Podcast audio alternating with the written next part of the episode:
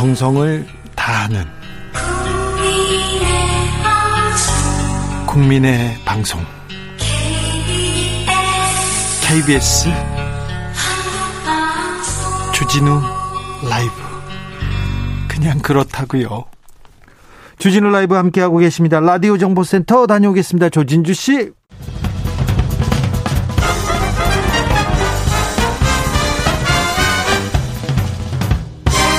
훅 인터뷰 모두를 위한 모두를 향한 모두의 궁금증 훅 인터뷰 북한이 이틀 연속 한미연합훈련 맹비난하고 있습니다. 전화도 받지 않고 있어요. 배신적 처사, 대가에 대해서 똑바로 알게 해줘야 한다. 이런 강경 발언 쏟아내고 있습니다.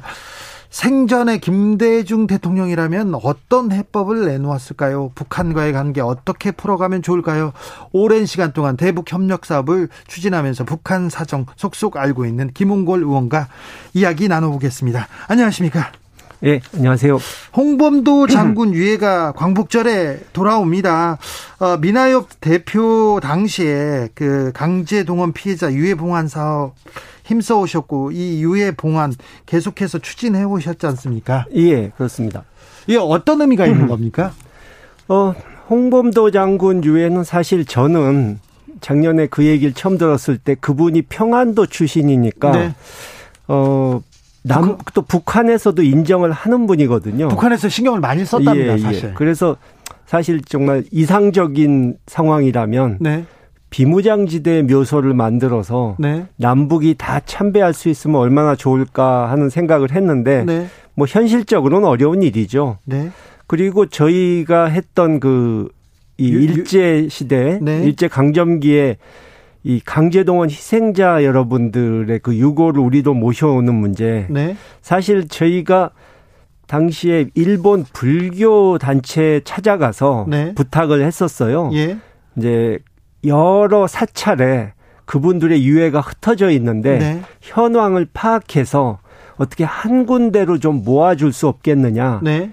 이래서 그 일본 분들이 기꺼이 협조를 해주겠다고 하셔가지고 네. 사실 작년 초부터 그걸 진행을 하려고 했었는데 네. 이제 코로나 상황 때문에 모든 게 중지가 돼 버렸거든요. 네. 근데 상황이 좀 나아지면 언제든지 다시 일본에 찾아가서 그분들의 유고를 이 고국으로 모셔오는 사업을 재개할 생각입니다. 네, 고국으로 모셔와야죠. 네, 거기까지 끌려가서 아직도 혼도 돌아오지 못하고 있습니다. 한미 연합 훈련 사전 연습에 돌입했습니다. 그래서 북한이 연일 엄포를 놓고 있어요. 김여정 음. 부부장 계속 경고하고 김영철 음. 통일 전선부장까지 나서서 똑바로 어, 적대 행위의 음. 대가에 대해서 알게 해주겠다고 이렇게 얘기하는데 김여정, 김영철 이분들 만나봤을 때 음. 어떤 어떤 사람들입니까? 그리고 이 사람들이 하는 얘기 어떤 어, 속내가 있을까요? 뭐 김여정 부부장은 상당히 배짱도 있고 김정은 위원장의 일거수 일투족을 다 챙기면서 네. 옆에서 일종의 비서실장 역할을 한다는 네. 그런 느낌을 좀 받았고요. 예. 이 김영철 부장에 대해서는 사실 과거에 이 남북 관계 문제를 맡아서 했던 네. 김용순 또 김양건 이런 분들에 비해서 네. 조금 실력이 떨어지지 않나. 군 출신이라서 좀 뭐랄까 좀 거칠고 네, 투박하다. 네, 예. 그러고 이제 이런 상황에서는 뭐 미국과 좀 풀어야 한다. 예? 남측과 만나서 해결해야 된다. 이런 좀 직언을 할 수 있는 사람은 아니다. 예? 지금 김정은 위원장께 김정은 위원장에게 좀 뭔가 좋은 방향으로 네? 긍정적인 방향으로 어드바이스 할 수 있는 사람이 없다 북한에 예? 이런 느낌이 들어요. 지금요? 이분들이 강경 발언 쏟아내고 있고 지금 통신선도 불통됐어요. 북한이 좀 도발을 할 가능성이 높아 보입니다.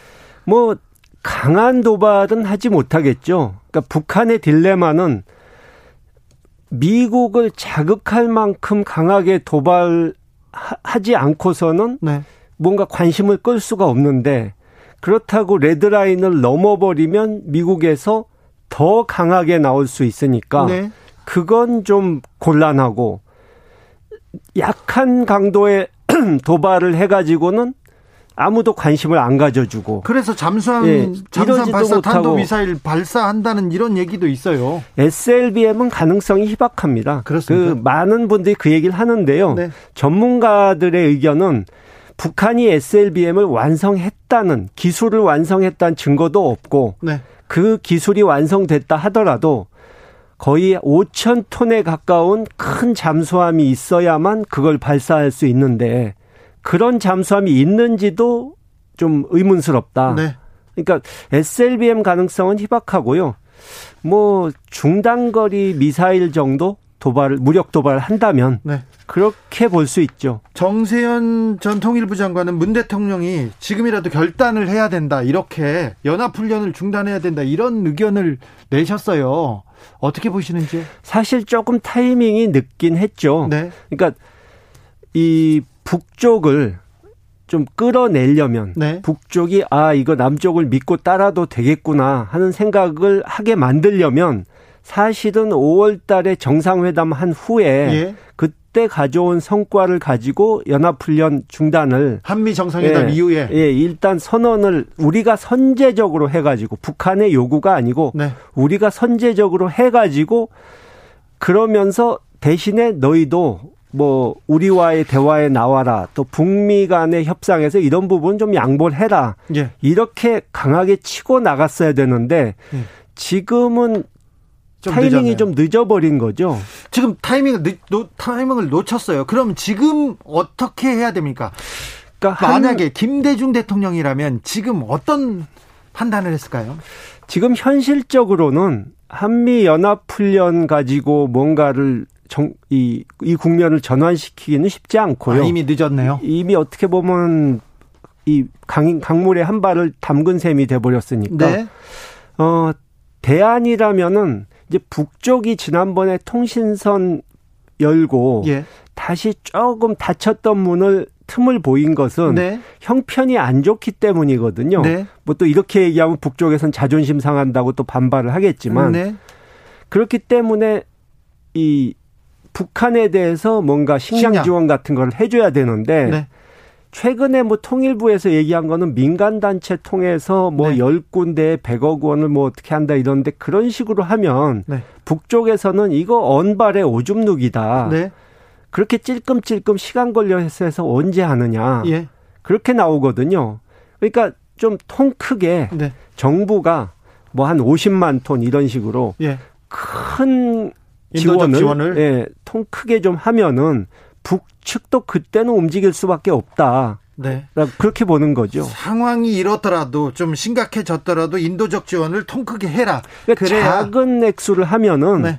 아니 얼마 되지도 않고 큰 도움도 안 되는데 저 사람들 생색만 내려고 한다 이렇게 생각하거든요. 네. 정부에서 이번 주에 대북 관련된 대북 지원 관련된 회의를 예정하고 있었는데 회의를 연기했습니다. 북한의 도발로 인도적 지원 어려운 상황이 되어버렸다 이렇게 얘기하는데요. 근데 정부 입장도 이해는 하는데요. 아까 김여정, 김 김영철 두 사람 얘기를 하셨지만 네. 이 김영철 이번에 부장이 말한 것도 보면은 자기네끼리는 쓰지 않는 안보 위기 남쪽 사람들이 들으면은 화들짝 놀래지만 네. 북한에선 잘 쓰지 않는 용어를 썼거든요. 네. 그러니까 이 우리가 너무 작은 것을 가지고 북한이 상투적인 상투적으로 써먹는 말을 가지고 너무 일희일비 조금 예. 좋은 얘기 나오면 아이고 당장 정상회담 되나 보다 네. 또 조금 안 좋은 말 나오면 아이고 큰일 났네 예. 이런 식으로 반응을 보이면은 북쪽 사람들이 우리를 어떻게 보겠습니까? 네. 좀 우습게 보겠죠. 그러니까 예. 우리는 저쪽에서 작은 것을 가지고 온탕 냉탕 왔다 갔다 하는 것에 신경 쓰지 말고 예. 좀 당당하고 의연한 모습으로 한반도 평화를 위해서 우리가 필요한 것은 꾸준히 한다. 이 북한이 어떤 말을 해도 흔들리지 않는다 이런 모습을 좀 보여줄 필요가 있죠. 네. 아무튼 통신선이 연결돼서 아 그래도 대화가 시작되는구나, 그래도 관계가 이어지겠구나 생각했는데 연락이 두절되면서 또 가슴이 무너집니다. 연락 두절이 길어지면 안 될 텐데 이 상황을 좀 돌파할 수 있는 계기를 어떻게 만들어야 될까요? 어뭐 좀 전에 말씀드린 대로 지금 북쪽이 상황이 많이 안 좋습니다. 예. 이 그래도 북쪽이 항상 보면 상황이 안 좋아도 평양은 예. 특별한 곳이기 때문에 평양 시민들에 대한 어떤 식, 생필품 식량 공급은 이 안정적으로 갔었는데 네. 지금 제가 보기에는 조금 더 시간이 지나면 그것조차도 흔들릴 수 있는 위기 상황이거든요. 네. 그렇기 때문에 좀 전에 말씀드린 것과 같이 식량을 통 크게 지원을 해주던가 네. 아니면 쉽지는 않은 일이지만 우리가 미국 정부를 좀 설득해서 예. 또 북한도 동시에 설득해야겠죠. 네. 양쪽이 조금씩 지금 현재 입장에서 조금씩 양보를 해서 협상 테이블에 앉게 만드는 그런 외교력을 발휘해야만이 북쪽이 우리를 인정하지 않을까. 예. 민간 교류 계속 앞장서 왔으니까 그 얘기를 하겠는데 음. 지금 남북 통신선이 이렇게 무너진 그 단절된 상황에서 이게 민간 교류는 조금 어느 정도 숨통을 좀 트이고 있습니까? 아니면 변화가 뭐 있습니까? 대부분의 민간 단체들이 직접적으로 북한하고 소통이 안 되고 있고요. 예. 뭐 저는 간접적으로 이제 계속 소식은 듣고 있고 네. 뭐 좀 어려움을 호소하는 얘기도 들리긴 하더라고요. 도와달라고 합니까 뒤에서는? 예, 예. 근데 김정은 위원장이 이게 어려운 점이 김정은 위원장이 남측과 상종하지 말아라. 예. 남측에 도움 받지 말아라. 이렇게 지침을 내려놨기 때문에 그 사람들도 남측으로부터 직접적인 뭔가 도움을 받는 게 쉽지가 않은 거예요. 네. 그러니까 민간 단체와 우리 우리 측의 민간 단체와 연결을 해도 네. 제3자를 통해서 그러니까 중국이라든가 외국의 기관 회사를 통해서 북에다가 전해줘야 되기 때문에 네. 좀 어려움이 있는 거죠.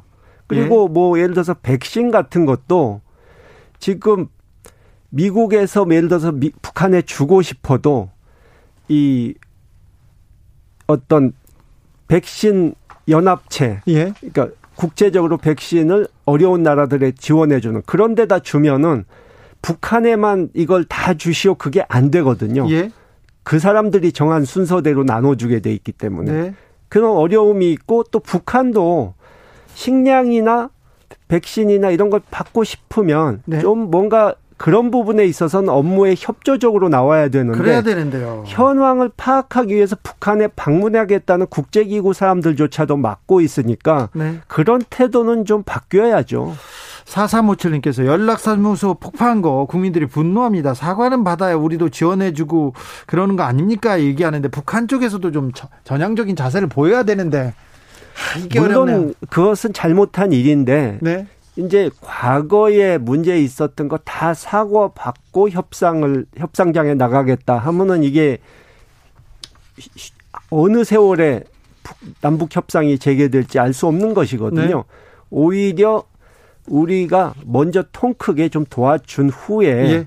북측으로부터 나중에 유감 표명을 받도록 그런 방향으로 가는 수밖에 없는 거죠. 아무튼 상황이 이렇게 좀 심각해져도 통 크게 인도적 지원을 하면 북한을 또 대화의 장으로 끌어낼 수 있다 이렇게 생각하시는 거죠. 그렇죠. 네 마지막으로 하나만 묻겠습니다. DJ의 적자가 누굽니까? 장성민이라는 사람입니까? 왜 그, 언론에서 왜 DJ 적자 장성민 계속 그렇게 쓰죠? 네, 저도 전혀 이해가 안 가는데요. 그분은 네. 이, 이 저희 아버님 곁을 떠난 지가 예. 20년 가까이 된 분이거든요. 네. 그러니까 뭐 지난 10여 년간 추도식에 한번 얼굴 비치는 걸 본 적이 없어요. 예. 그러니까 과거에 잠깐 모신 적이 있다고 해서 적자라고 하면 네. 저희 아버님은 아마 적자가 수천 명도 더 될 겁니다. 알겠습니다. 적자 나겠네요. 네. 여기까지 듣겠습니다. 지금까지 김홍걸 더불어민주당 의원이었습니다. 네, 감사합니다. 정치 피로, 사건 사고로 인한 피로, 고달픈 일상에서 오는 피로. 오늘 시사하셨습니까? 경험해 보세요. 들은 날과 안 들은 날의 차이. 여러분의 피로를 날려줄 저녁 한 끼 시사. 추진우 라이브.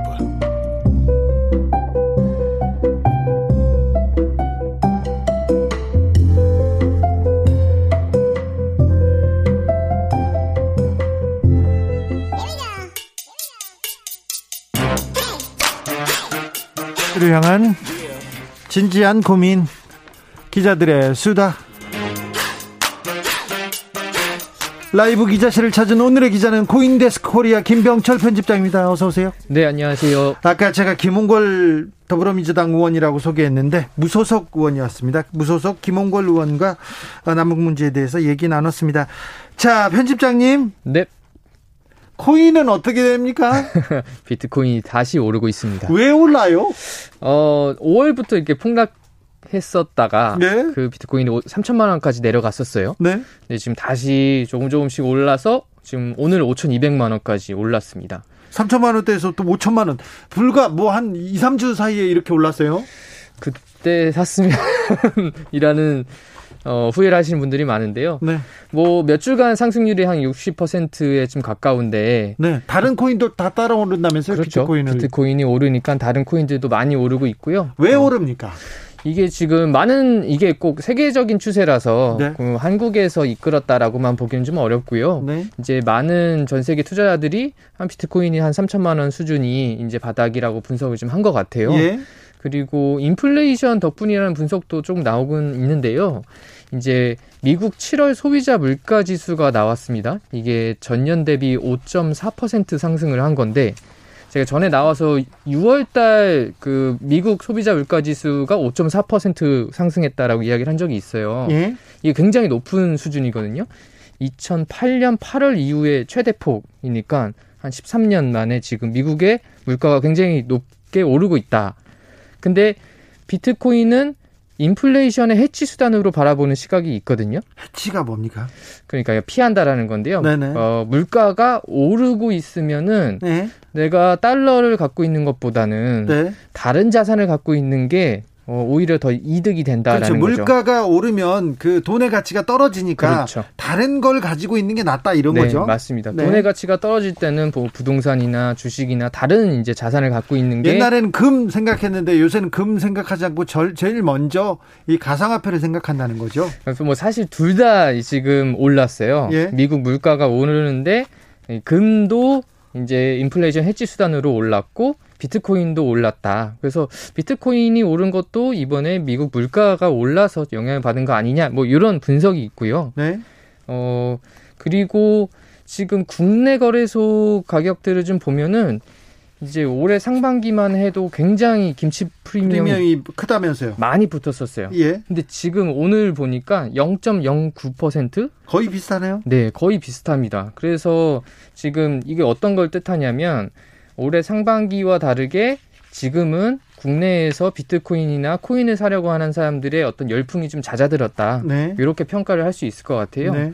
이게 2017년, 18년도에 가장 김치 프리미엄이 높았는데 당시에는 한 50%까지도 올라갔었습니다. 아, 그래요? 예. 올해 상반기에는 한 25% 정도까지. 아, 아무튼 비트코인 가상화폐가 오르고는 있지만 어, 규제가 조금 계속되고 있습니다. 각국에서. 그러니까 조심해야죠. 네, 맞습니다. 지금 올해 9월 달에 이제 각 국내에 있는 코인 거래소들이 금융당국에 신고를 마쳐야 돼요. 네. 근데 이제 어, 신고를 마치지 못하면 이제 폐업을 하고 문을 닫아야 되거든요. 그래서 이제 지금 투자하고 계신 거래소들이 앞으로 9월 이후에도 계속 영업을 할 수 있는 곳인지는 확인을 하시는 게 좋습니다. 네. 앞으로 오릅니까? 내립니까? 물가가 계속 오르면 어 지금 연준에서 금리를 네. 올릴 압박이 더 생기는 거거든요. 네. 네. 그렇게 해서 만약에 물가를 오르면. 올리면 네. 그러면 이제 주식이나 아니면 코인 같이 이런 위험 자산들은 조금 떨어질 수 있는 압박을 받을 수 있죠. 그렇습니까? 네. 네. 아이고 참. 근데 이게 거시적인 경제를 이야기하는 거고요. 네. 사실은 네. 코인들도 막 수천 개가 넘잖아요. 네. 어떤 비트코인 떨어질 때도 다른 코인은 오를 수가 있어요. 알겠습니다. 다음 뉴스로 가볼까요? 네, 다음 뉴스는 크래프톤입니다. 크래프톤이 또 어, 일반 그 시민들한테 굉장히 관심을 갖다가 실망하고 있다면서요? 네, 맞습니다. 이제 대형 공모주로 크래프톤이 좀 주목을 받았었는데 크래프톤이 어떤 주식입니까? 이게 이제 크래프톤이 배틀그라운드라는 게임을 만든 한국의 게임 회사예요. 예? 이제 이 배틀그라운드는 게임이 굉장히 이제 대박을 쳐가지고 지금도 돈을 많이 벌고 있는데 이게 지난 10일 날 어, 국내에서 상장을 했습니다. 아니 상장을 하면 요새는 따상은 기본이라면서요? 그러니까 따상을 바라는 사람들이 굉장히 많은데 아쉽게도 이 크래프톤은 따상을 하질 못했어요. 네. 근데 따상을 실패한 것을 넘어서 오히려 공모가보다도 떨어졌어요? 주가가 예 주가가 지금 계속 밑돌고 있습니다. 오 이런 현상이 벌어진 이유는 뭐죠? 이게 지금 배틀그라운드가 수익을 많이 내고는 있는데 이제 너무 공모가가 좀 비쌌다라는 평가도 있, 있고요. 그리고 배틀그라운드가 갖고 있는 몇 가지 좀 약점들이 있어요. 예? 아, 이 크래프톤이요? 예. 이 배틀그라운드 말고는 또 뚜렷한 흥행작이 없다라는 것도 있고, 예. 이 배틀그라운드가 2017년도에 출시됐는데, 어느 정도 좀 이제 지난 거 아니냐, 그리고 중국 시장에 너무 의존도가 높은 거 아니냐, 약간 이런 어, 지적들이 나오고 있습니다. 최근에 중국 시장, 그 중국 게임 시장이 조금, 아, 외국 게임에 대해서 좀 견제합니까? 아, 그, 요 몇 년 동안 한국 게임들이 중국에 아예 이제 출시를 못 하고 있었죠. 이제 그래요? 네. 근데 뭐 사실은 이 배틀그라운드는 이미 그 전에 이제 유행을 하고 있었고 이미 되고 있는 거라서 그런 문제를 받지는 않았는데 그럼에도 배틀그라운드 하나에 지금 너무 이 크래프톤이 의존하고 있는 거 아니냐 이런 지적들은 있기는 합니다. 예전에는 공모주만 사면 돈 벌 수 있다, 돈 벌 수 있다 이렇게 했는데 공모주가 예전 같지는 않은 것 같아요. 근데 어, 지금 중소형주 공모주들은 따상에 간 것들도 있어요. 뭐 어제도 가고 뭐 이런데 이 크래프톤이 조금 실패를 하면서 어, 공모주가 다시 성공하는 건 아니구나. 불패 네. 신화가 약간 깨진 거는 있습니다. 네. 이게 어, 아무래도 좀 너무 고평가되어 있다라는 그 비판들이 있는데요. 이 크래프톤도 그렇지만 이제 카카오 뱅크 같은 경우도 지금 계속 오르고 있지만 네. 그런 비판들이 지금 제기되고 있는 거죠. 네. 비올라님께서 배그 최적화 문제 핵 좀 어떻게 해봐 이렇게 얘기하는데 저는 배그도 모르고 최적화도 모르겠고 핵 좀 어떻게 뭐 전문 용어가 쏟아져가지고 아무것도 모르겠습니다. 게임 용어죠, 이거? 게이머 분들이. 네. 네. 죄송합니다. 제가 게임에는 좀 약해가지고요. 저는 온라인 게임을 한 번도 해본 적이 없어요. 모바일도 안 하시나요? 한 번도 해본 적이 없어요. 아. 네. 그래서 잘 몰랐어요. 죄송해요. 저는 그런 게임에 대해서는 좀 모릅니다. 여성 투자자들이 늘고 있다면서요. 제 주변에도 이렇게 살펴보면요. 여성 투자자들이 훨씬 수익률이 높습니다. 그 여성 주식 투자자들이 장기 보유하기 때문에 더 어, 단타하지 않고 네. 오랫동안 보유해서 뭐 늘어난다 뭐 이런 이야기도 있는데요. 조금 현명하다 이렇게도 보여요. 네. 이 여성 주식 투자자들이 계속 늘고 있어요. 그래서 예. 대형 공모주 청약 신청자를 봤더니 작년에는 이제 여성이 46%였는데 올해는 70%로 훌쩍 뛰었습니다. 엄청 늘었네요. 네. 그리고 이제 삼성전자나 네이버의 주주 같은 경우는 여성이 여성의 비율이 남성보다 좀 더 많고요. 더 많다고요? 네. 뭐 아주 큰 차이는 아니에요. 뭐 54%이 네. 정도이기 때문에. 그래도요. 네. 그러니까 아까 말씀하신 것처럼 여성 주식 투자자들이 이런 대형주들을 더 많이 선호하고 오랫동안 보유하고 있는 거죠. 현명한 투자 지금 방식으로 좀 비춰지기도 합니다. 네, 맞습니다. 자, 미국 정부 전기차 비중을 늘리기로 했다고요. 앞으로는 전기차, 친환경차 중심으로 갈 것 같습니다. 네, 뭐 대세가 될 거라는 거는 모두가 인정을 하는데요. 어, 미국 조 바이든 대통령이 지난주에 행정명령에 좀 서명을 했습니다. 이 내용이 어떤 거냐면 9년 뒤인 2030년까지 예. 미국에서 판매되는 자동차 절반이 전기차 등 친환경 차여야 한다라는 목표를 담았어요. 예. 그래서 올해 미국 신차 시장에서 친환경 판매 비중이 3%밖에 되지 않거든요. 3%밖에 안 됩니까? 예. 3%를 지금 50%로 이제 9년 내로 이제 높이겠다라는 이제 목표를 밝힌 거고요. 엄청난 엄청난 수치로 높이겠다. 이제 이 방향으로 가겠다. 아예 선포를 했네요. 그렇죠. 그리고 바이든 대통령은 미국 자동차 산업의 미래는 전기차이며 예. 이는 되돌릴 수 없는 흐름이라고 말을 했습니다. 아, 근데 미국 꽤 전기차 비중이 친환경차 비중이 3%밖에 안 된다는 건 굉장히 좀 충격적이네요. 뭐 그만큼 다른 차들이 이미 많이 이제 있다라는 거겠죠. 네. 근데 빠르게 좀 변화는 될 것 같아요. 네. 어, 네, 이번 행정명령이 이제 법적 구속력이 있는 건 아니지만 지금 많은 그 미국의 미국차 빅3라고 있어요. 네. 포드, GM, 스텔란티스 이렇게 세 개 회사인데 이 스텔란티스가 이제 크라이슬러의 모회사고요. 네. 이 세 개 회사가 어, 바이든 대통령의 이 행정명령 서명하는 행사에 참여해서 이 공동声명을 냈어요. 내용은 바이든 대통령의 목표를 적극 지지한다. 그러니까 아니, 오, 네. 전기차 하면 전기차 하면 테슬라 아닙니까? 테슬라 그렇죠. CEO 앨런 머스크 나와야 될 텐데 왜 앨런 머스크 얘기는 안 나오죠? 어, 일론 머스크가 이 백악관 행사에 초대를 받지를 못했습니다. 아, 그래요? 네, 굉장히 그래서 사람들이 도대체 왜 테슬라는 참여를 못한 거야? 왜 그래요? 네. 라고 궁금증이 좀 쏠렸는데요. 네. 어, 좀, 뭐, 굉장히 많은 해석들이 있긴 해요. 명확하게 지금 백악관이 밝히지는 않았는데, 네. 어, 오히려 지금 빅3 같은 경우는 전기차 비중이 굉장히 낮아요. 어, 그렇죠. 네, GM이나 포드 같은 경우는 매출의 전기차 비중이 1.5%. 예. 굉장히 낮은 거죠. 그리고 스텔란티스는 아직, 아직 나오지도 않았죠. 네, 미국에서 완전 전기차를 아직 팔지도 않는데 테슬라는 지금 미국 전기차 판매량의 74, 74%거든요. 이거 왜 그러죠?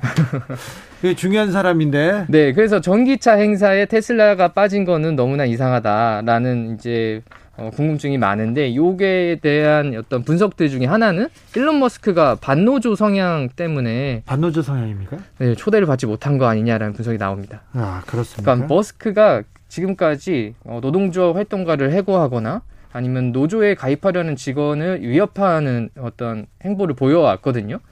이제 이것 때문에 전미 자동차 노동조합으로부터 소송도 당하기도 했어요. 아니 전미 자동차 노조, 노조가 굉장히 정치적인 그 영향력이 세거든요. 그렇죠. 그래서 오, 이런 분석이 나왔군요. 네, 이날 백악관 행사에 이 전미 자동차 노동조합 위원장 레이 커리 위원장이 참석을 했어요. 근데 네. 일론 머스크는 참석을 못한 거죠. 알겠습니다. 자, 미국에서는 인프라법이 통과됐다는데 1조 달러 규모라고 엄청난 규모의 얘기인데 이게 어떤 내용입니까? 네, 조 바이든 대통령이 취임부터 이제 역점을 두고 좀 추진했던 예산이에요. 이게 지금 1조 달러로 우리 돈으로 하면은 1,100조 원 정도. 천조 원이 넘습니다. 네네. 이게 지금 상원을 통과를 한 건데요. 네. 그러니까 공화당은 지금 반대를 굉장히 세게 했었어요. 그런데도 통과했습니다. 어떤 내용이죠? 이게 도로, 다리, 광대역 통신, 수도 같이 인프라를 지금 다시 개편하는데 다시 짓는데 들어가는 예산입니다. 여기에 엄청난 투자를 해서 투자를 해서 지금 경제를 살리겠다는 거죠. 네, 맞습니다. 지금 정부가 인프라에다가 적극적으로 돈을 쏟아가지고 네. 미국의 인프라 다리 같은 경우에 굉장히 오래된 다리가 많거든요. 네. 한국 같은 경우는 한국 전쟁 이후에 다 지었지만 미국은 이제 미국 초창기부터 지어진 다리 이런 게 많아서 무너지는 경우도 많아요. 네. 그래서 그런 것들을 다시 짓고 경제의 인프라를 다시 정부가 어 빌드업 하겠다라는 겁니다. 국내에 있는 개미들은 그 인프라주 이런 대형 건설주 이런 데 좀 주목해야 되겠네요. 어, 아무래도 이제 철강 같은 관련주가 계속 상승을 좀 했고요. 예. 어, 이제 인프라 지출이 늘면서 또 물가가 더 끌어올릴 수 있다라는 예상도 나오고 그래서 또 테이퍼링이나 어, 금리 인상이 좀 앞당겨지는 거 아니냐 이런 분석도 있습니다. 알겠습니다. 0335님께서 주 기자님 게임 모르는 게 죄송한 일은 아닙니다. 네, 그런가요? 네, 감사합니다. 기지, 지금까지 기자들의 수다 김병철 편집장이었습니다. 감사합니다. 감사합니다. 재난 속보 알려드리겠습니다. 8월 14일부터 16일까지 광복절 연휴 기간 집에서 머무르기 대국민 캠페인입니다. 이동과 여행은 감염 확산 확률을 높일 수 있습니다. 우리가 멈추지 않으면 코로나도 멈출 수 없습니다. 국민 여러분께서는 이번 주말 3일 연휴 동안 부디 이동과 여행을 자제하고 집에 머물러 주시길 부탁드립니다. 이상 중앙재난안전대책본부에서 알려드렸습니다. 교통정보센터 다녀오겠습니다. 이현 씨.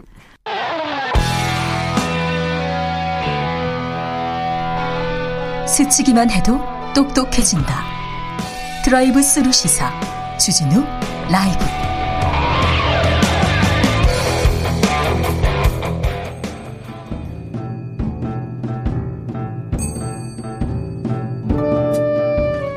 태초에 철학이 있었다. 하늘과 땅 사이 쏟아지는 궁금증, 세상의 모든 질문 이제 철학으로 풀어보겠습니다. 철학 어렵다고요? 일단 맛이라도 봅시다.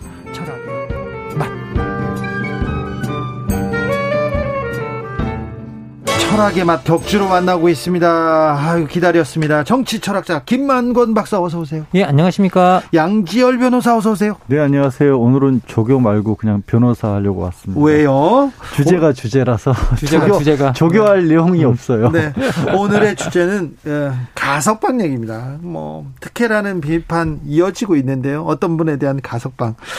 어, 어, 이 법무부의 가석방 결정 어떻게 보셨습니까? 김만고 박사님. 뭐 저는 사실 들어오기 전부터 이제 양질 변호사님께 또 말씀을 드렸는데 저는 뭐 별로 긍정적으로 보지 않습니다. 네. 특히 이번에가 우리 정, 서 있는 정부가 촛불 정부나 다름이 없고 예. 예 그러면 뭐 촛불 정부의 정당성은 그 국정농단을 응징했던 촛불 집회나 그런 예. 것들로부터 나오는데 그 국정농단 세력의 일부였던 이제 이주영 부회장을 이제 어떻게 보면 가석방 시켰다는 점에서 거기에 어떻게 보면 제가 봤을 때는 좀 아쉬운 행위가 아닌가라는 생각이 좀 듭니다. 양지열 변호사님.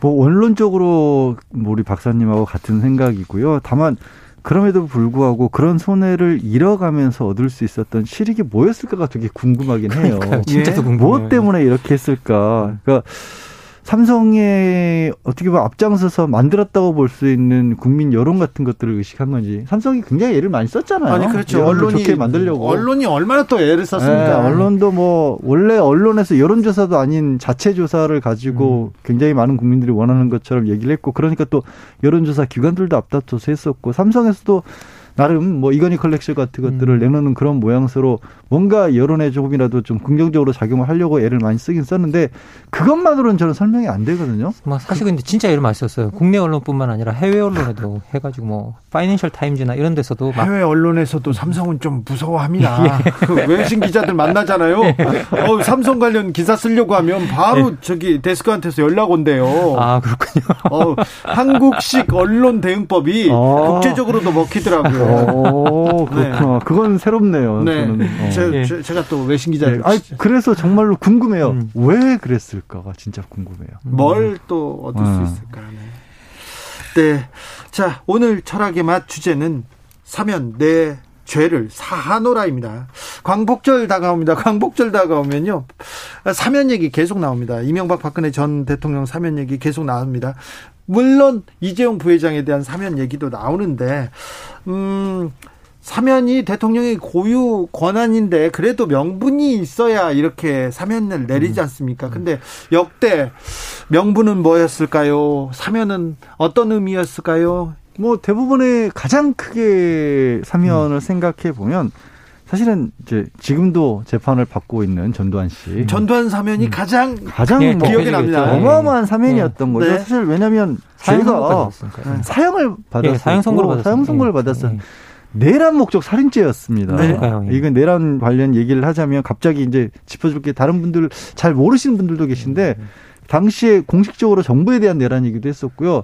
광주에서 있었던 시민 정부를 무력화시킨 음. 그것까지 포함되어 있었던 아, 겁니다. 예. 네. 그두 개에 있어서 내란이라는 음. 어마어마한 죄를 지었기 때문에 지금 그러니까 사형 선고까지 했던 건데 그거를 특별 사면을 해줬고 당시에는 국민 대통합이라는 명분이었지만 이렇게 저는 봐요. 어찌 보면 그때 실세들이 아직도 전두환 노태우가 살아 있었다라는 거죠. 음, 그렇죠. 권력이 아니라 살아 있는 권력이었기 때문에, 때문에 그들을 그러니까 진짜 그 국민이라고 하는 게 우리가 말하는 일반적인 의미의 국민이 아니라 권력을 가진 사람들과의 타협이 없이는 정부를 이끌어나가기가 어려울 정도였다라고 보이니까 네. 국민 대통령이랑 명분을 세웠던 거죠. 음. 네. 뭐 항상 보면 사회적 통합이 이제 사회 대통합 이게 뭐 가장 큰 명분 중에 하나였고요. 그리고 두 번째 뭐 사면이 있다 그런 다음에 뭐 경제, 네. 뭐 경제 부흥, 뭐 아니면 경제에 도움이 된다. 어려운 그 경제난을 우리가 극복하는 데 도움이 되기 때문에 주로 경제난 쪽으로 이제 이야기를 할 때는 뭐 재벌 총수 들이나 네. 뭐 이런 쪽으로 이야기할 때 그런 이야기들이 많이 나왔던 것 같은데요. 그런데 해외 같은 사례들을 이렇게 들여다보면 다 그런 것들이 주로 이제 어떻게 보면 일반 사면이 아니라 특별 사면으로 이루어지는데 네. 그런데 독일 같은 경우는 보면 지난 65년 동안 이런 그런 특별 사면이 네 번밖에 없었다고 그래요. 그래요. 예. 그리고 이제 실제로 이렇게 뭐 이렇게 사회 통합을 명분으로는 단 한 번도 없었대요. 그러게 이게 사회 통합 이게 사면이라는 거 잘못된 잘못 뭐 범죄나 부패나 이런 걸 저지른 사람을 그, 특별히 사면한다고 해서 그게 사회 통합이 이루어지지 않는다라고 그렇죠. 예. 누가 통합 통합하고 예. 사면하고 무슨 상관이에요? 그러니까 아무 상관이 없다는 거예요. 그래서 사회적 통합과 상관이 없기 때문에 사회적 통합을 명분으로 이루어진 사면은 하나도 없었고요. 잘못된 법 집행을 교정하기 위해서 네 번 있었대요. 아, 예, 그러니까, 독일에 예, 예. 이게 사실 그래 이게 이게 그래서 근본적으로 사면 행위의 본질을 알려주는 거거든요. 네. 왜냐하면 사면 행위는 원래 정치 행위예요. 이게 예. 법적 행위가 아닙니다. 이게 사법부가 결정을 다 해놓은 일을 뒤집는 거죠. 예. 예, 그래서 가석방과 상업, 뭐, 이게 가석방과 사법의 그 사면의 차이를 이야기해 보라 그런다면 가석방은 그냥 법의 절차 일부고요. 네. 근데 빨리 내보내주는 예, 거고. 그렇죠. 예. 그런데 이게 이제 그 사면 같은 경우에는 정치 행위죠. 네. 이미 다 정해 놓은 걸 행정부의 수반에게 주어진. 그래서 사법부가 해놓은 결정을 뒤집을 수 있는 권한이거든요. 예. 그런데 이게 원래 법의 집행인 미비나 그리고 뭐 법, 법, 법, 뭐, 이게 시간이 가면서 법, 법의 내용도 바뀔 수 있고, 시간이 가면서 법 감정 같은 것도 바뀔 수 있잖아요.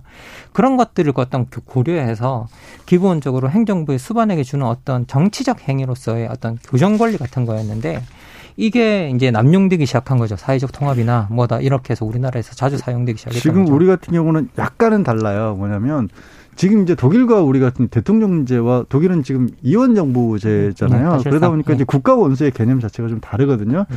이제 박사님은 이제 행정부 수반이라는 표현을 쓰셨지만 헌법상 이거는 국가 원수로서 음, 국가 원수 국가 원수로서의 지위에서 나온 거고요. 음. 가장 비슷한 건 사실 미국식 개념인 거예요. 그렇죠, 미국식 미국의 대통령제 개념에서 따왔는데 미국은 우리보다 더 난발해요. 더 심하죠. 예. 미국은 네. 명분 필요 없어요. 네. 그냥 트 대통령 친한 사람 봐줘요. 트럼프 대통령 트럼프 대통령은 네. 심지어 자기 선거에서 지금 우리로 치면 정치 공작을 해서 선거 조작을 했던 네. 그 사람도 그냥 자기 재선 과정에서 바로 풀어줬거든요. 그거 다 이명박 전 대통령한테 다 배운 거예요. 거예요. 우리가 뭐 이게 트럼프가 뒤한 거 저도 그 말을 알고 있어요. 사실 오바마도 네. 그랬어. 오바마도 되게 어, 사면 많이 어, 했었고요. 네, 그 전에 뭐 트럼프, 아, 빌, 클린턴 대통령도 사면은 정말 많이 했었는데 이게 잘한다는 게 아니라 저는 음, 음. 과거에는 이거는 이제 아까 이제 그 우리 망건 박사님하고도 밖에서도 그 얘기도 나눴었는데 음. 원래 왕이 가지고 있는 법 위에 권리였었는데 그렇죠. 이게 예. 대통령이 네. 미국식 대통령 완성 있었던 거거든요. 내 모든 음. 죄를 음. 사하노라. 네. 그렇죠. 예. 근데 그걸 오늘날에도 이게 유지하는 게 맞냐 음. 음. 틀리냐에 음. 대해서는 우리가 이제 국민적인 음. 어떤 고, 민을 한번 해봤으면 좋겠어요. 저는 이게 사실 권력 분리 문제 때문에 지금 말이 많긴 해요. 예. 그렇습니다. 이 통치 기술로서 사면 이 정치적으로도 어떤 의미가 있는지. 좀 새겨 들어야 되는데 이명박 정부 때 사면이 특별히 어, 기억나는 사면들이 많았어요. 음. 일단 이건희 전 회장 원포인트 사면이 있었고요. 그리고 이명박 대통령 주변 측근들이 음, 음. 다 비리 연루 비리 연루해서 감옥에 갔는데 감옥에 가서 감옥에 없고요. 구치소에 없고 교도소에 없고 병원에 누워 있더라고요. 그런데 이명박 정부 말기에 다 사면으로 풀어졌지 않습니까? 예. 이 이게 정치적인 음. 면을 봐야 됩니까? 이게 음. 통치사적으로 어떤 음. 음. 통치적으로 이게 무슨 보탬이 되는 거죠? 보탬이 음. 되지는 않죠. 그러니까 이게 아주 남용이 된 그렇죠. 굉장히 그 안 좋은 사례로서 썼던 것이고요. 근데 저는 이제 계속 고민되는 게 그러면 이걸 좀 줄이거나 없애다. 그러니까 음. 지금 문재인 대통령 같은 경우는 오대 범죄 같은 경우는 사면 안 하시겠다고 아예 공약으로 내걸었던 거거든요. 경제 범죄도 마찬가지였어요. 네, 그러니까 범죄도 네, 그 부분을 그래서 남용된 사례들을 봤기 때문에 안 하겠다고 했는데 근데 저는 사면권이 있는 이유 중에 하나가 우리가 상권 분립이라고 하는데 사실 법조계에 대한 견제를 너무 안 해요. 너무 못 하고. 음, 음. 안 해야 되는 거 아닌가요? 이런 아니, 얘기도 있어요. 아니, 안 해야 되는 게 아니라 공식적으로 헌법적으로 주어진 음. 견제마저도 안 해요. 예. 그러니까 제일 대표적인 얘기가 법관 탄핵도 이번 정부 들어서 이번 국회에서 처음으로 시도했었거든요. 예. 그러니까 음. 그 동안에 약간 검찰과 법원에 대해서는 특별한 권력처럼 취급했던 부분이 있거든요. 그렇죠. 음. 그런데 거기에 대해서 견제할 수 있던 장치 중에 하나로도 있었어요. 네. 그리고 이제 이것도 있어요. 이거를 이번에는 봐줘서 특혜 사면은 아니지만 가석방으로 특혜를 줬으니까 문제가 되는데 대통령에게 지금처럼 재벌이 커진 시대에서 그렇죠. 재벌에게 휘두를 수 있는 권력이 뭐가 있을까? 라고 생각해 보면 이런 거라도 남겨놓는 게 맞을까 하는 생각도 잠깐 들어요. 엉뚱한 생 발상이지만. 아무튼 반대할 것 같은데 네. 어쨌든. 뭐 전 근데 그 지금 현재는 이제 뭐 많은 분들이 이야기하고 있는 게 뭐냐라고 하면 옛날에는 전통적으로 우리가 정치 권력이라는 말을 썼잖아요. 네. 근데 이게 원래 정치 권력이란 말이 정말 맞는 말인 게 정치가 결정하는 행위면 그걸 이행하는 힘이 권력이잖아요. 네. 그러니까 결정하면 이행하는 힘이 같이 붙어 있어서 이게 되게 이상적이었거든요. 근데 지금은 이제 권력이 정치에서 시장으로 이동했다고 많이 그렇죠. 이야기한단 말이에요. 그럼 이게 문제가 뭐가 되냐면 정치가 결정을 하면 권력이 시장에 있기 때문에 시장의 허락을 받아야 되는 아, 그걸 이행하려면 그런 일들이 이제 일어나게 되는 거죠. 근데 실제 그런 일이 가능한 게 뭐냐면 뭐 우리가 이렇게 말씀드리면 여러분들이 좀 실망하실지도 모르겠지만 우리나라에서도 지금 삼성이 우리나라 GDP의 20% 만든단 말이에요. 그게 예. 삼성 공화국이라고 하잖아요. 예, 그러니까 법인세 18% 낸단 말이에요. 그러니까 이게 뭘 하다 보면 이게 정치에서 어떤 결정을 내리고 뭘 이행할 때 재벌의 이제 눈치를 보는 그런 상황들이 이제 발생하는 것 같아요. 그 이제 그런 상황 속에서 이제 양지열 변호사님께서는 그나마 그 재벌들을 견제하고 뭐라도 하려고 하려고 한다면 대통령이 그런 사명권이라도 있어야지 견제되지 않겠나라고 하는데 저는 그 사명권조차도 그렇게 이런 상황에서는 결국은 그들의 눈치를 보고 그들이 이익을 봐주는 방식으로밖에 할 수 없는 거기 때문에 이게 사명권이 그게 도움이 될까라는 저 개인적으로 그런 생각이 들어요. 너무 소극 네. 저도 찬성하는 게 너무 소극적 이게 권력인 거거든요. 사실은 네. 그래서 지금 말한 부분에 있어서 제가 드리고 싶었던 건 그 공란을 지금 비어 있는 부분을 어떻게 할 것에 대한 논의가 지금 필요한 시점이에요. 지금 논의해봐야 되겠습니다. 음. 왜냐하면 지금 한참 나온 것 중에 예를 들어서 이제 이런 거죠. 어, 국회에서 논의되고 있는 것 중에 이제 디지털 사회 같은 것들을 논의를 음. 하잖아요. 네. 하도 기업들이 국경을 넘어서는 이 음. 영리 활동을 하고 음. 그거에 관해서 과거의 개념으로서는 국가가 개입할 여지가 없어지는 부분들이 너무 많거든요. 네. 그러면 과연 지금 국가는 어떤 역할을 해야 되느냐. 음. 어떤 대통령 예비 후보는 뭐 국가가 책임질 수 없다라고 음. 얘기해서 논란이 많이 있었는데 음. 지금 옛날식 권력의 형태를 가지고는 할 수 있는 게 점점 너무 줄어들었어요. 그 문제도 철학적으로 다뤄볼 문제인데 아무튼 어, 이 문제에 대해서도 뜨겁게 반응하고 있습니다. 법이 재벌에게 미치지 못한다. 국정농단이 뭐냐. 삼성 승계를 위해서 대통령한테 뇌물 준 사건 아니냐. 그쵸. 그런데 재벌 풀어주려고 이렇게 난리 브루스를 추냐 이런 의견도 많이 있습니다. 2081님께서는 일본의 조선 침략 명분이 정명가도였습니다. 명분은 명분일 뿐입니다. 사면에 대한 명분도 이와 다르지 않습니다. 큰일을 하려면 작은 것은 당연히 희생해야 한다는 보나투님께서는 삼성이 망하면 삼성에 불공정하게 눌려있던 기업들이 오히려 더 크게 부흥하여 국가 음. 경제 더 음. 커질 수 있습니다. 샘물이 막는다고 사라지는 것 아니고 그 옆에서 나옵니다. 얘기합니다. 5596님 이번 정부도 별로지요. 법 앞에 고무줄자로 들이대니까요. 괜히 힘들게 촛불 들었어요. 이렇게 얘기합니다. 1521님. 앞에서 큰 소리 치고 바른 소리 하지만 뒤에서는 삼성의 꼬리 내리고 머리를 조아리는 게 현실입니다. 그만큼 정권은 유한하고 삼성은 무궁무진한 것 아닌가요? 얘기합니다. 오윤재님께서는 촛불 정부로서 출범했어도 상황에 따라 정부는 국민 통합을 위한 대의 명분을 가져야 한다고 봅니다. 촛불 정부는 신성하나 반쪽 정부는 부정하다고 봅니다. 아마도 정부는 국민 통합을 위해 관용을 실천한 한 듯합니다. 이렇게 관용적으로 보시는 분도 있습니다. 그런데 아까 권력은 시장으로 넘어갔다 이렇게 얘기하면서 자본 계급이 음. 이 자본이 권력을 이렇게 장악했던 시대가 있었습니까? 그런 그렇게 볼 수도 음, 있습니까? 음, 음. 중국 관영 매체들이 한국 재벌처럼 음. 모든 걸 통제할 수 있는 망상 버려라. 여기는 중국이다. 이 찔리더라고요. 부끄럽더라고요. 근데 그것도요 이중적인 겁니다. 아, 이, 그러니까 중국은 어. 말도 안 되는. 아니 말도 안 되는 게 아니라 중국이 그렇게 얘기한다는 것은 중국은 아직도 지금 아까 음, 양원 네. 박사님이 네. 말씀하신 정치와 권력의 분화가 안 돼 있는 거예요. 안 되는 거죠. 네. 그냥 거기서는 음. 제가 이제 법률 그런 말씀 드려요. 중국 측과 그 계약을 할 때 거기에 보면 이제 면책 조항에 네. 음. 대개는 이제 천재지변으로 인한 사고는 우리가 음. 책임지지 않는다는 조항이 들어가거든요. 그렇겠죠. 중국 기업은요 공산당이 개입했을 때는 우리도 어쩔 수 없다는 게 들어갑니다. 아, 예. 예. 천재지변이군요. 아, 법이 법이 상관이 없는 거예요. 예, 거기는. 그렇죠. 그러니까 예. 기업들 함부로 까불면 음. 우리한테는 큰일 나라는 음. 게 있는데 음. 그럼 그건 좋은 건 아니잖아요. 아니죠. 절대 아, 아니잖아요. 예. 마인 그러니까 경우도 참, 아니죠. 참 이게 묘한 게 사실 지금의 민주주의가 발전한 데는 경제의 부흥이 굉장히 컸던 거거든요. 예? 왕권보다 경제 력이 더 커졌기 때문에 때문에 음. 사실은 민주주의도 생긴 건데. 네. 음. 근데 지금은 이제 그 경제력이 너무 커지다 보니까 음. 그래서 제가 왕을 강화하자는 얘기는 아닌데 음. 어떻게 이거를 통제해야 되느냐 이 부분이 음. 되게 어려워진 시대라는 거예요. 그런데 지금 현재로는 그냥 가장 큰 문제가 뭐냐라고 하면 지금 기업들이 이제 초국가 기업이 됐잖아요. 네. 이게 사실 우리가 단어를 이렇게 들여다보면 우리가 이 초국가 기업을 옛날에 뭐라고, 뭐라고 불렀냐면 다국적 기업이라고 불렀거든요. 네. 이게 순식간에 초국가 기업으로 올라오고 그리고 요즘은 초국가 기업이라고도 안 부르고 글로벌 기업이라고 부르거든요. 그렇죠. 예. 그래서 이제 이게 순식간에 이름이 거의 한 15년, 20년 사이에 변했는데 다국적 기업 많습니다. 예. 예. 너무 너무 근데 이 기업의 규모들이 커요.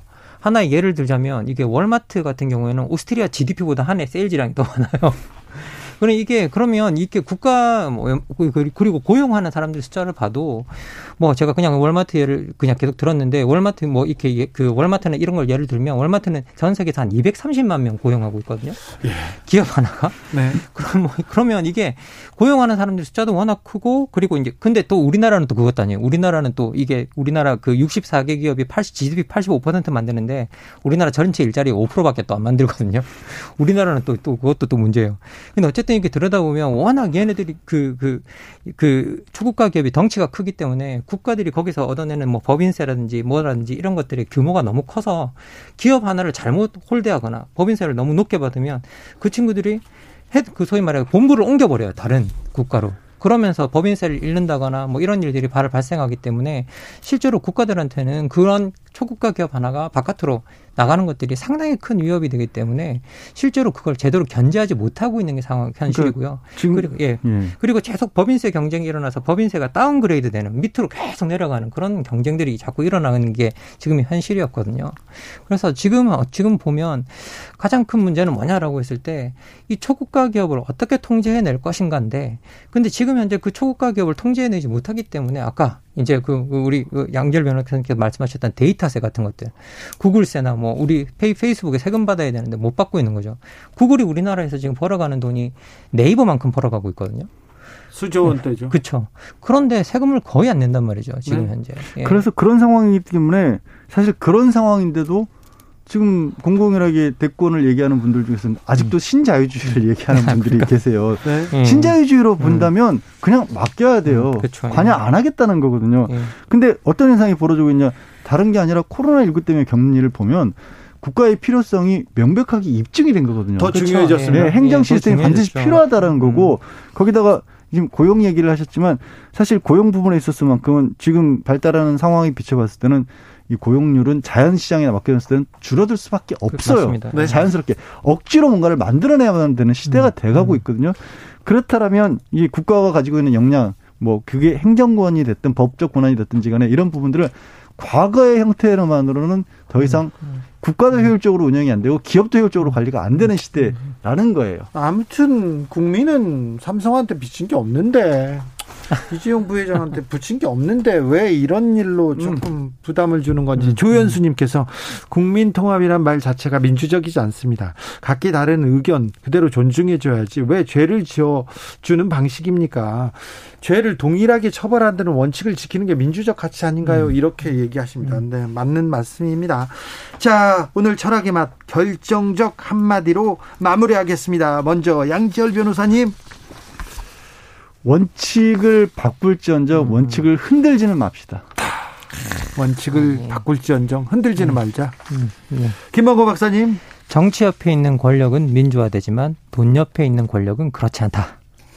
돈 옆에 있는 권력은 예, 민주화될 수 없다. 그렇습니까? 예, 돈은 늘 뭐 이렇게 뭐 소위 말해서 기업이나 시장은 늘 이윤을 쫓는 거기 때문에 그렇죠. 예.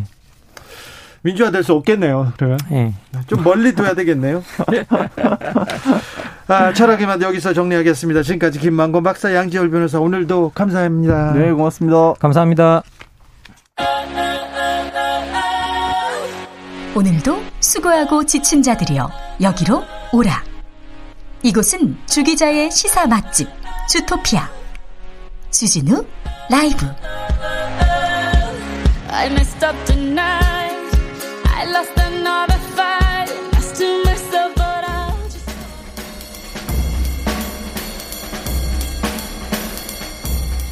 느낌 가는 대로 그냥 고른 뉴스 여의도 주필. 국민통합 해치는 곡 퇴출. 중국 노래방 블랙리스트 시행 서울신문 기사입니다. 중국 얘기로 바로 철학의 맛을 봤습니다. 중국 정부가 노래방 블랙리스트를 만들어 가지고 10월부터 실시한다고 합니다. 국민통합 해치거나 민족 혐오 부추기는 노래, 미신 조장하는 가사, 담은 곡 퇴출시킨다고 합니다. 2015년에도 이런 그 시행된 규칙이 있었는데요. 돈이 없고 친구도 없다. 학교 가기 싫어요. 이런 가사 담은 곳들 중국 노래방에서 퇴출된 바 있는데요. 참 어, 우리도 80년대 아니죠 70년대였던가요? 아주 옛날에 가창 불량, 복장 불량으로 퇴출됐던 그런 어, 노래들 생각나네요. 3년 만에 최적 조건 오늘 밤 여름 별똥 보물이 볼 수 있다. 연합뉴스 기사인데요. 오늘 밤이 별똥별을 볼 수 있는 가장 좋은 날이랍니다. 비처럼 쏟아지는 별똥별을 육안으로 볼 수 있는 날이 오늘입니다. 아, 페르세우스 자리 유성우가 오늘 밤부터 북동쪽 하늘에 나타난다고 하니까 밤 10시부터 내일 오전 5시까지 잘 지켜보면 별똥별 보면서 소원을 빌 수 있습니다. 어, 도심에서는 빛공해가 심해서 별똥별 내리는 현상 잘 보기 어렵대요. 그리고 망원경이나 쌍안경으로 별똥별 보는 거 아니래요. 그냥 맨눈으로 보는 게 가장 좋다고 합니다. 카메라로 또 별똥별 담는 거 이거는 특수 장비가 있어야 되니 그냥 카메라도 내려놓고 망원경도 내려놓고 그냥 하늘을 보면 됩니다. 그냥 하늘을 보고 별을 쏘면 됩니다. 그러니까 오늘 밤은 다른 생각 하지 말고 어디 가지 말고 하늘 보고 별 보고 소원을 빌자고요. 우리 어떤 소원을 빌 건지는 그냥 네 여러분께 맡기겠습니다. 밥 딜런의 슈팅 스타 들으면서 저는 여기서 인사드리겠습니다. 오늘 돌발 퀴즈 정답은 2번 홍범도 장군이었습니다. 홍범도 3946님 78년 동안 얼마나 외로웠나요? 고국의 품으로 돌아오신다니 진심으로 환영합니다. 감사합니다. 이렇게 홍범도 장군에게 문자 주셨습니다. 그 마음이 별에 전해지기를 빌겠습니다. 저는 내일 오후 5시 5분에 돌아옵니다. 지금까지 주진우였습니다.